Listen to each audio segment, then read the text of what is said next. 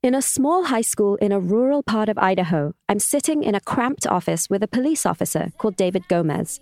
We're looking at his phone, scrolling through a feed of short videos on the popular app TikTok. This is something David does often.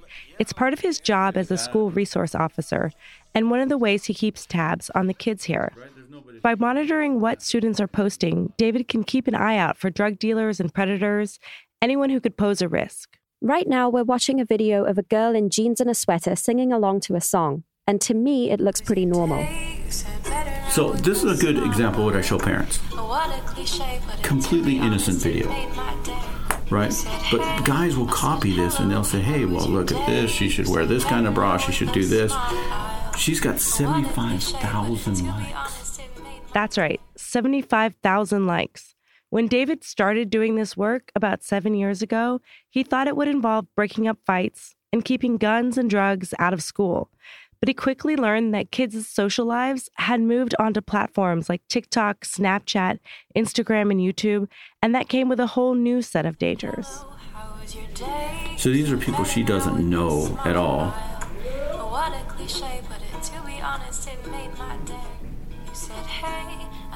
Right, they're telling her she's anorexic, they're telling her.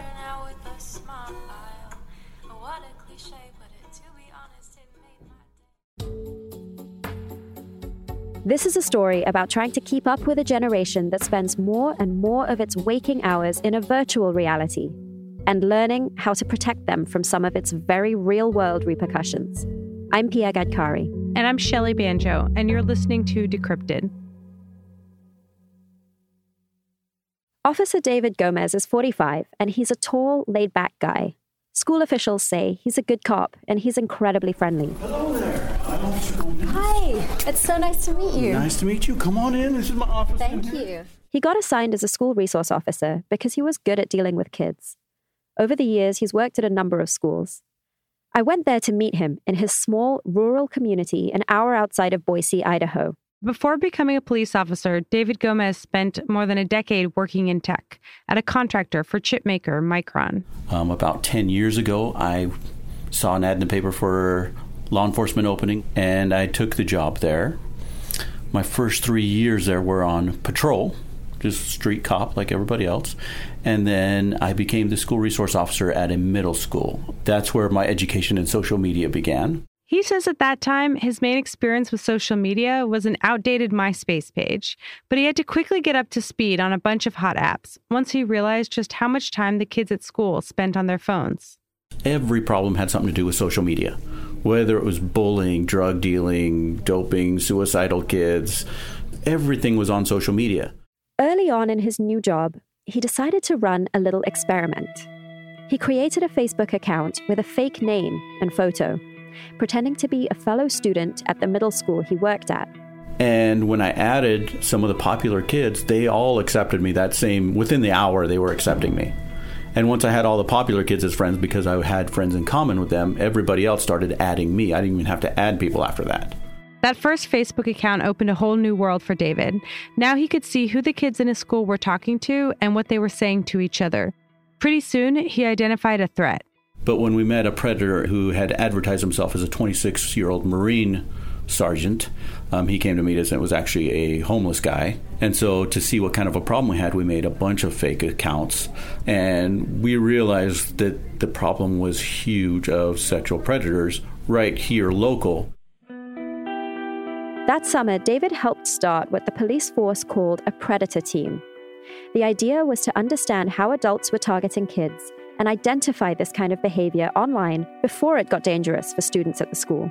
It became clear that part of that job would be explaining to parents and students what some of the risks were on these platforms.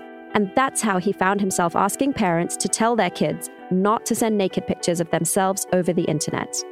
David says people would be shocked if they knew how often and how easily kids send naked photos of themselves. He says that because they see an unending stream of sexualized photos and music flow through platforms like Snapchat and TikTok, it doesn't even feel weird for young kids anymore when friends or even strangers ask for them. At the high school level, and any big high school, by 11th grade, I would say 70 to 80% of the girls have sent out their naked picture by eighth grade, meaning in the middle school, we're at about 50%. And weekly, we're taking reports of eight year olds, nine year olds, 10 year olds sending out naked pictures just because they've been groomed to think that it's okay. It's not that big a deal. While I was in Idaho, I sat down with several students at the schools where David worked, and all of the girls said they had been asked for nude photos. It was like asking if they had heard of Kim Kardashian, like, of course they had. Here's one high school junior, Alexa Porter. Have you ever been asked for a nude photo? Uh, yeah. Have you ever sent any? No.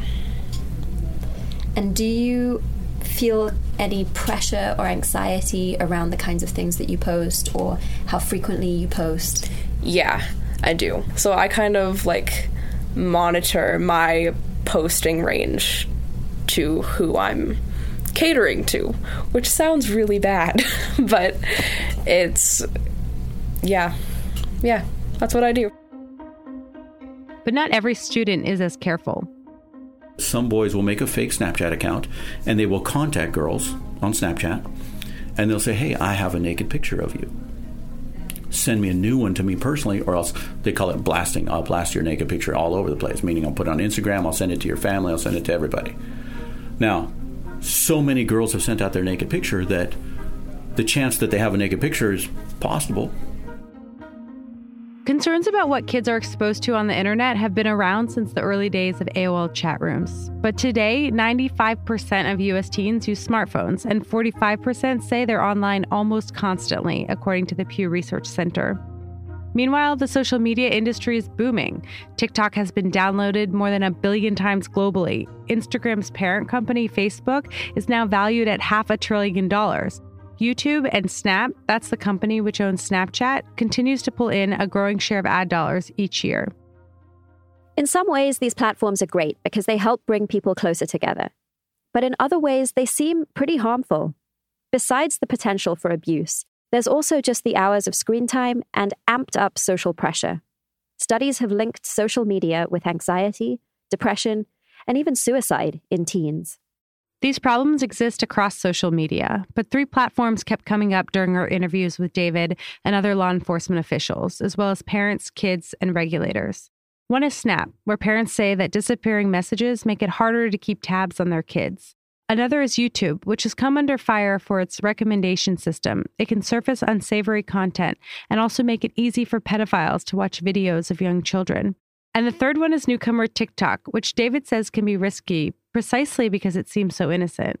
So, TikTok snuck up on people, and when kids would show their parents the fun video making things, and you could lip sync and you could make funny whatever, parents thought because it's a kids app, it must be safe for kids.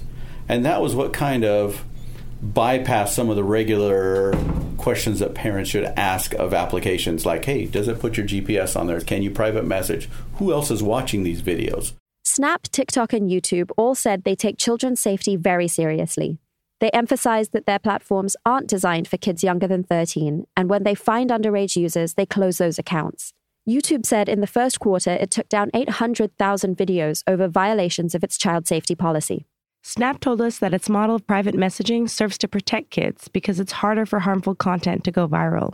But social media has completely changed the nature of David's job in a lot of ways.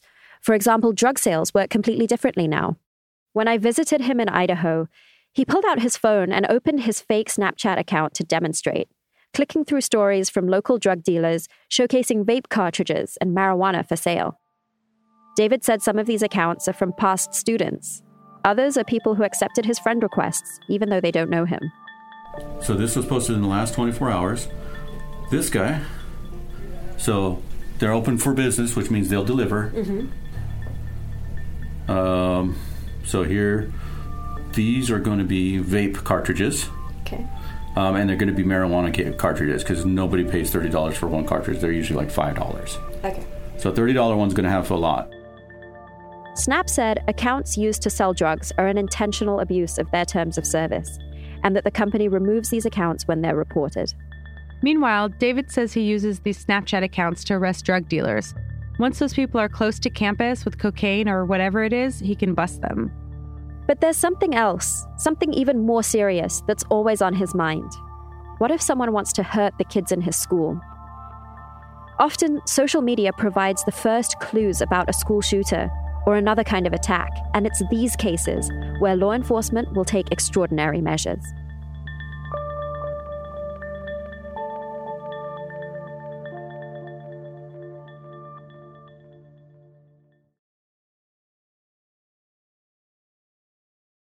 After spending some time with Officer David Gomez, I realized that drug busts and tracking down predators is stuff he does all the time. But there are other less frequent incidents that he's always on the alert for, including school shooter threats. David said that not long ago, a parent reached out to him after seeing messages on Snapchat that suggested someone was planning an attack. David used his Snapchat account to look at the messages.